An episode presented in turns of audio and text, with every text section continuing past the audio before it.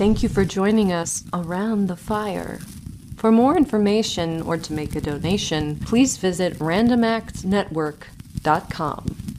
Now, want to hear a scary story?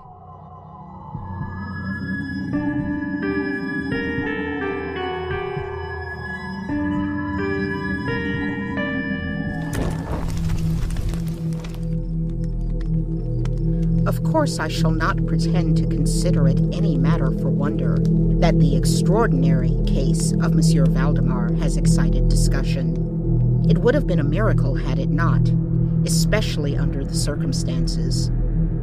Through the desire of all parties concerned to keep the affair from the public, at least for the present, or until we had farther opportunities for investigation through our endeavors to effect this, a garbled or exaggerated account made its way into society and became the source of many unpleasant misrepresentations and, very naturally, of a great deal of disbelief. It is now rendered necessary that I give the facts as far as I comprehend them myself. They are succinctly these. My attention for the last three years had been repeatedly drawn to the subject of mesmerism, and about nine months ago, it occurred to me quite suddenly that in the series of experiments made hitherto, there had been a very remarkable and most unaccountable omission. No person had as yet been mesmerized in articulo mortis. It remained to be seen, first, whether in such condition there existed in the patient any susceptibility to the magnetic influence. Secondly, whether, if any existed, it was impaired or increased by the condition. Thirdly, to what extent, or for how long a period, the encroachments of death might be arrested by the process. There were other points to be ascertained, but these most excited my curiosity. The last in especial, from the immensely important character of its consequences. In looking around me for some subject by whose means I might test these particulars, I was brought to think of my friend, Monsieur Ernest Valdemar, the well known compiler of the Bibliotheca Forensica and author, under the nom de plume of Issachar Marx, of the Polish versions of Wallenstein and Gargantua. Monsieur Valdemar, who has resided principally at Harlem, New York since the year 1839, is, or was, particularly noticeable for the extreme spareness of his person, his lower limbs much resembling those of John Randolph, and also for the whiteness of his whiskers, in violent contrast to the blackness of his hair, the latter, in consequence, being very generally mistaken for a wig. His temperament was markedly nervous and rendered him a good subject for mesmeric experiment.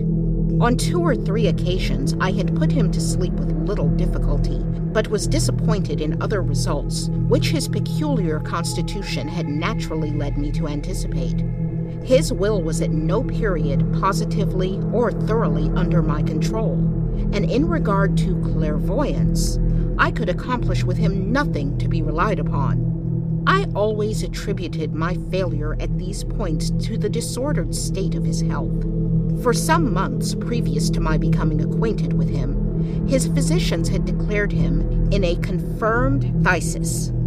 It was his custom, indeed, to speak calmly of his approaching dissolution, as of a matter neither to be avoided nor regretted. When the ideas to which I have alluded first occurred to me, it was of course very natural that I should think of Monsieur Valdemar. I knew the steady philosophy of the man too well to apprehend any scruples from him, and he had no relatives in America who would be likely to interfere. I spoke to him frankly upon the subject, and, to my surprise, his interest seemed vividly excited. I say to my surprise, for Although he had always yielded his person freely to my experiments, he had never before given me any tokens of sympathy with what I did. His disease was of that character which would admit of exact calculation in respect to the epoch of its termination in death, and it was finally arranged between us that he would send for me about 24 hours before the period announced by his physicians as that of his decease. It is now rather more than seven months since I received from Monsieur Valdemar himself the subjoined note. My dear P, you may as well come now.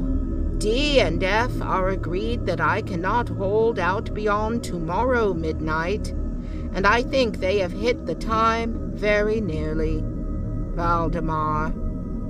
I received this note within half an hour after it was written, and in fifteen minutes more I was in the dying man's chamber. I had not seen him for ten days, and was appalled by the fearful alteration which the brief interval had wrought in him. His face wore a leaden hue. The eyes were utterly lustreless, and the emaciation was so extreme that the skin had been broken through by the cheekbones. His expectoration was excessive. The pulse was barely perceptible. He retained, nevertheless, in a very remarkable manner, both his mental power and a certain degree of physical strength. He spoke with distinctness, took some palliative medicines without aid, and, when I entered the room, was occupied in penciling memoranda in a pocketbook. He was propped up in the bed by pillows. Doctors D and F were in attendance. After pressing Valdemar's hand, I took these gentlemen aside and obtained from them a minute account of the patient's condition. The left lung had been for 18 months in a semi osseous or cartilaginous state, and was, of course, entirely useless for all purposes of vitality. The right, in its upper portion, was also partially, if not thoroughly, ossified, while the lower region was merely a mass of purulent tubercles running one into another. Several extensive perforations existed, and at one point, permanent adhesion to the ribs had taken place. These appearances in the right lobe were of comparatively recent date.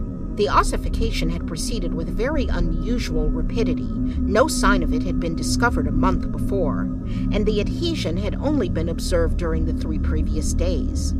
Independently of the phthisis, the patient was suspected of aneurysm of the aorta, but on this point the osseous symptoms rendered an exact diagnosis impossible. It was the opinion of both physicians that Monsieur Valdemar would die about midnight on the morrow, Sunday. It was then seven o'clock on Saturday evening. On quitting the invalid's bedside to hold conversation with myself, Doctors D and F had bidden him a final farewell. It had not been their intention to return, but at my request, they agreed to look in upon the patient about ten the next night. When they had gone, I spoke freely with Monsieur Valdemar on the subject of his approaching dissolution, as well as, more particularly, of the experiment proposed. He still professed himself quite willing and even anxious to have it made, and urged me to commence it at once. A male and a female nurse were in attendance, but I did not feel myself altogether at liberty to engage in a task of this character with no more reliable witnesses than these people, in case of sudden accident, might prove.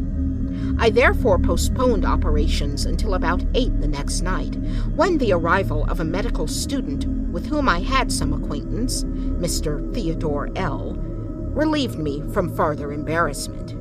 It had been my design, originally, to wait for the physicians, but I was induced to proceed, first by the urgent entreaties of Monsieur Valdemar, and secondly by my conviction that I had not a moment to lose, as he was evidently sinking fast. Mr. L was so kind as to accede to my desire that he would take notes of all that occurred, and it is from his memoranda that what I now have to relate is, for the most part, either condensed or copied verbatim. It wanted about five minutes of eight when, taking the patient's hand, I begged him to state, as distinctly as he could, to Mr. L, whether he, Monsieur Valdemar, was entirely willing that I should make the experiment of mesmerizing him in his then condition. He replied feebly, yet quite audibly, Yes, I wish to be mesmerized. adding immediately afterwards, I fear you have deferred it too long. While he spoke thus, I commenced the passes, which I had already found most effectual in subduing him. He was evidently influenced with the first lateral stroke of my hand across his forehead. But although I exerted all my powers, no farther perceptible effect was induced until some minutes after 10 o'clock, when Doctors D and F called, according to appointment. I explained to them, in a few words, what I designed, and as they opposed no objection, saying that the patient was already in the death agony, I proceeded without hesitation exchanging, however, the lateral passes for downward ones, and directing my gaze entirely into the right eye of the sufferer. By this time, his pulse was imperceptible and his breathing was stertorous, and at intervals of half a minute. This condition was nearly unaltered for a quarter of an hour. At the expiration of this period, however, a natural, although very deep sigh escaped the bosom of the dying man, and the stertorous breathing ceased. That is to say, its stertorousness was no longer apparent. The intervals were undiminished. The patient's extremities were of an icy coldness. At five minutes before eleven, I perceived unequivocal signs of the mesmeric influence. The glassy roll of the eye was exchanged for that expression of uneasy inward examination which is never seen except in cases of sleepwalking, and which it is quite impossible to mistake. With a few rapid lateral passes, I made the lids quiver, as in incipient sleep, and with a few more, I closed them altogether. I was not satisfied, however, with this, but continued the manipulations vigorously and with the fullest exertion of the will until I had completely stiffened the limbs of the slumberer after placing them in a seemingly easy position. The legs were at full length, the arms were nearly so, and reposed upon the bed at a moderate distance from the loins. The head was very slightly elevated. When I had accomplished this, it was fully midnight, and I requested the gentlemen present to examine Monsieur Valdemar's condition. After a very few experiments, they admitted him to be in an unusually perfect state of mesmeric trance. The curiosity of both the physicians was greatly excited. Dr. D resolved at once to remain with the patient all night, while Dr. F took leave with a promise to return at daybreak. Mr. L and the nurses remained. We left Monsieur Valdemar entirely undisturbed until about three o'clock in the morning, when I approached him and found him in precisely the same condition as when Dr. F went away. That is to say, he lay in the same position, the pulse was imperceptible, the breathing was gentle, scarcely noticeable, unless through the application of a mirror to the lips. The eyes were closed naturally, and the limbs were as rigid and as cold as marble. Still, the general appearance was certainly not that of death. As I approached Monsieur Valdemar, I made a kind of half effort to influence his right arm into pursuit of my own, as I passed the latter gently to and fro above his person. In such experiments with this patient, I had never perfectly succeeded before, and assuredly I had little thought of succeeding now. But to my astonishment, his arm very readily, although feebly, followed every direction I assigned it with mine. I determined to hazard a few words of conversation. Monsieur Valdemar, I said, are you asleep? He made me no answer, but I perceived a tremor about the lips, and was thus induced to repeat the question again and again. At its third repetition, his whole frame was agitated by a very slight shivering. The eyelids unclosed themselves so far as to display a white line of the ball. The lips moved sluggishly, and from between them, in a barely audible whisper, issued the words Yes, asleep now. Do not wake me. Let me die so. I here felt the limbs and found them as rigid as ever. The right arm, as before, obeyed the direction of my hand. I questioned the sleepwalker again. Do you still feel pain in the breast, Monsieur Valdemar? The answer now was immediate, but even less audible than before. No pain. I am dying. I did not think it advisable to disturb him farther just then, and nothing more was said or done until the arrival of Dr. F., who came a little before sunrise and expressed unbounded astonishment at finding the patient still alive. After feeling the pulse and applying a mirror to the lips, he requested me to speak with the sleepwalker again. I did so, saying, Monsieur Valdemar, do you still sleep? As before, some minutes elapsed ere a reply was made, and during the interval the dying man seemed to be collecting his energies to speak. At my fourth repetition of the question, he said, very faintly, almost inaudibly, Yes, still asleep, dying. It was now the opinion, or rather the wish, of the physicians that Monsieur Valdemar should be suffered to remain undisturbed in his present, apparently tranquil, condition until death should supervene, and this, it was generally agreed, must now take place within a few minutes. I concluded, however, to speak to him once more, and merely repeated my previous question. While I spoke, there came a marked change over the countenance of the sleepwalker. The eyes rolled themselves slowly open, the pupils disappearing upwardly. The skin generally assumed a cadaverous hue, resembling not so much parchment as white paper, and the circular, hectic spots which hitherto had been strongly defined in the center of each cheek went out at once. I use this expression because the suddenness of their departure put me in mind of nothing so much as the extinguishment of a candle by a puff of the breath. The upper lip, at the same time, writhed itself away from the teeth, which it had previously covered completely, while the lower jaw fell with an audible jerk, leaving the mouth widely extended and disclosing in full view the swollen and blackened tongue. I presume that no member of the party then present had been unaccustomed to the deathbed horrors, but so hideous beyond conception was the appearance of Monsieur Valdemar at this moment that there was a general shrinking back from the region of the bed. I now feel that I have reached a point of this narrative at which every reader will be startled into positive disbelief. It is my business, however, simply to proceed. There was no longer the faintest sign of vitality in Monsieur Valdemar, and concluding him to be dead, we were consigning him to the charge of the nurses when a strong vibratory motion was observable in the tongue. This continued for perhaps a minute. At the expiration of this period, there issued from the distended and motionless jaws a voice, such as it would be madness in me to attempt describing.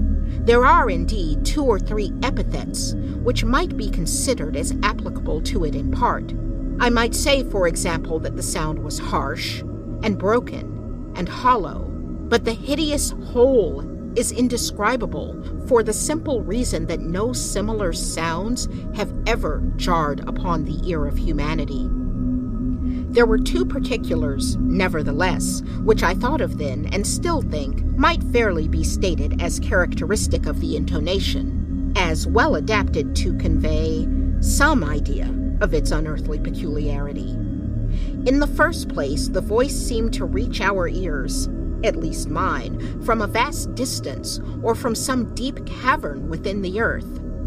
In the second place, it impressed me I fear, indeed, that it will be impossible to make myself comprehended, as gelatinous or glutinous matters impress the sense of touch.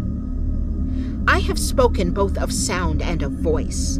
I mean to say that the sound was one of distinct, or even wonderfully, thrillingly distinct, syllabification. Monsieur Valdemar spoke, obviously in reply to the question I had propounded to him a few minutes before. I had asked him, it will be remembered, if he still slept. He now said, Yes, no, I have been sleeping, and now,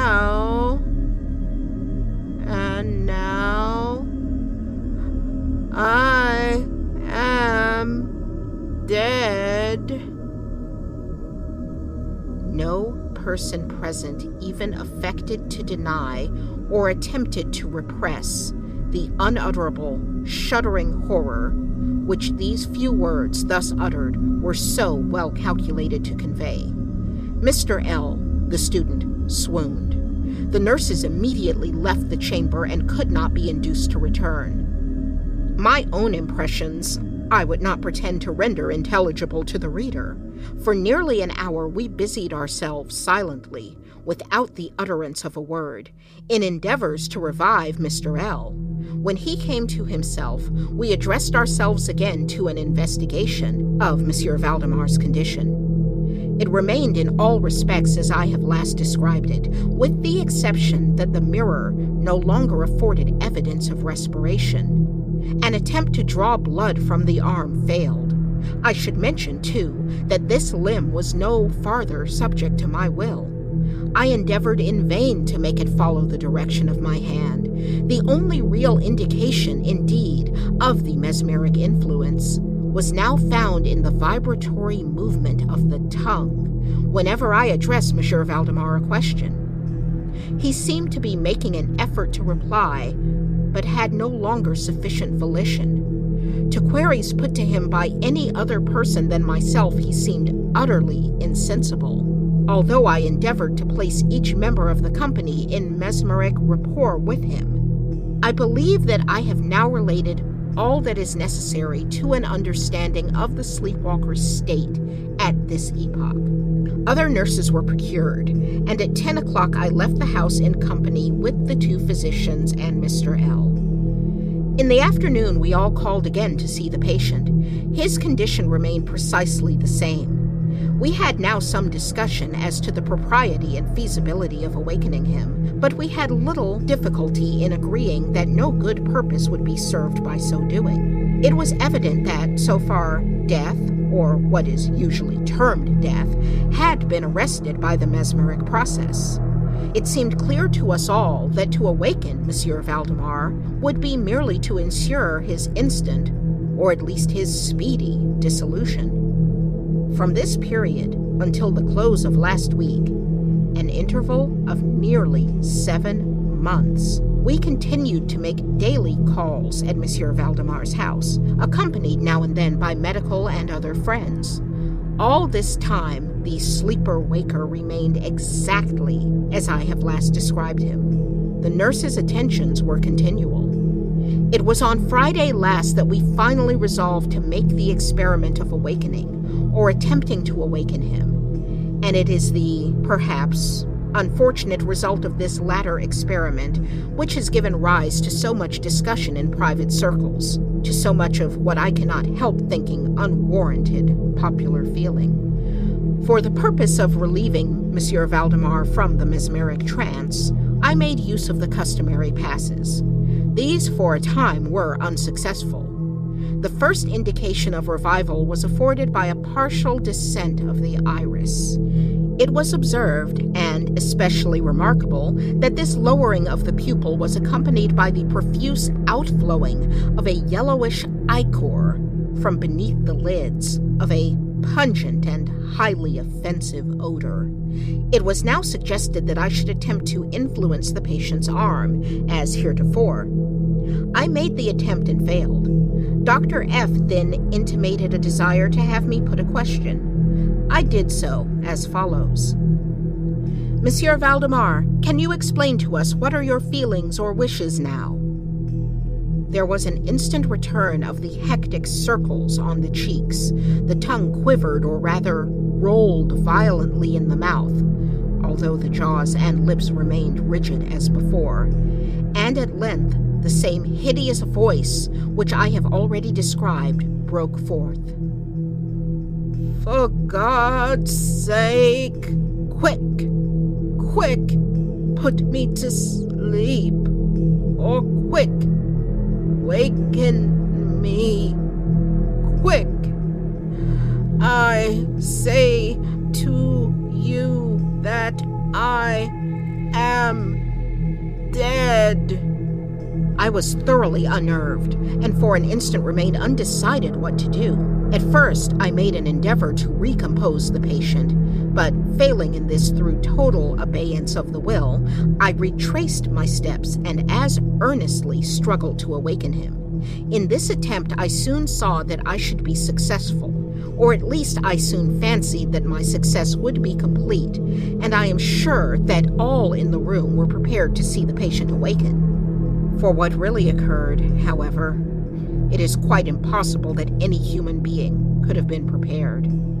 As I rapidly made the mesmeric passes, amid ejaculations of dead, absolutely bursting from the tongue and not from the lips of the sufferer, his whole frame at once, within the space of a single minute or even less, shrunk crumbled, absolutely rotted away beneath my hands. Upon the bed, before that whole company, there lay a nearly liquid mass of loathsome, of detestable putrescence.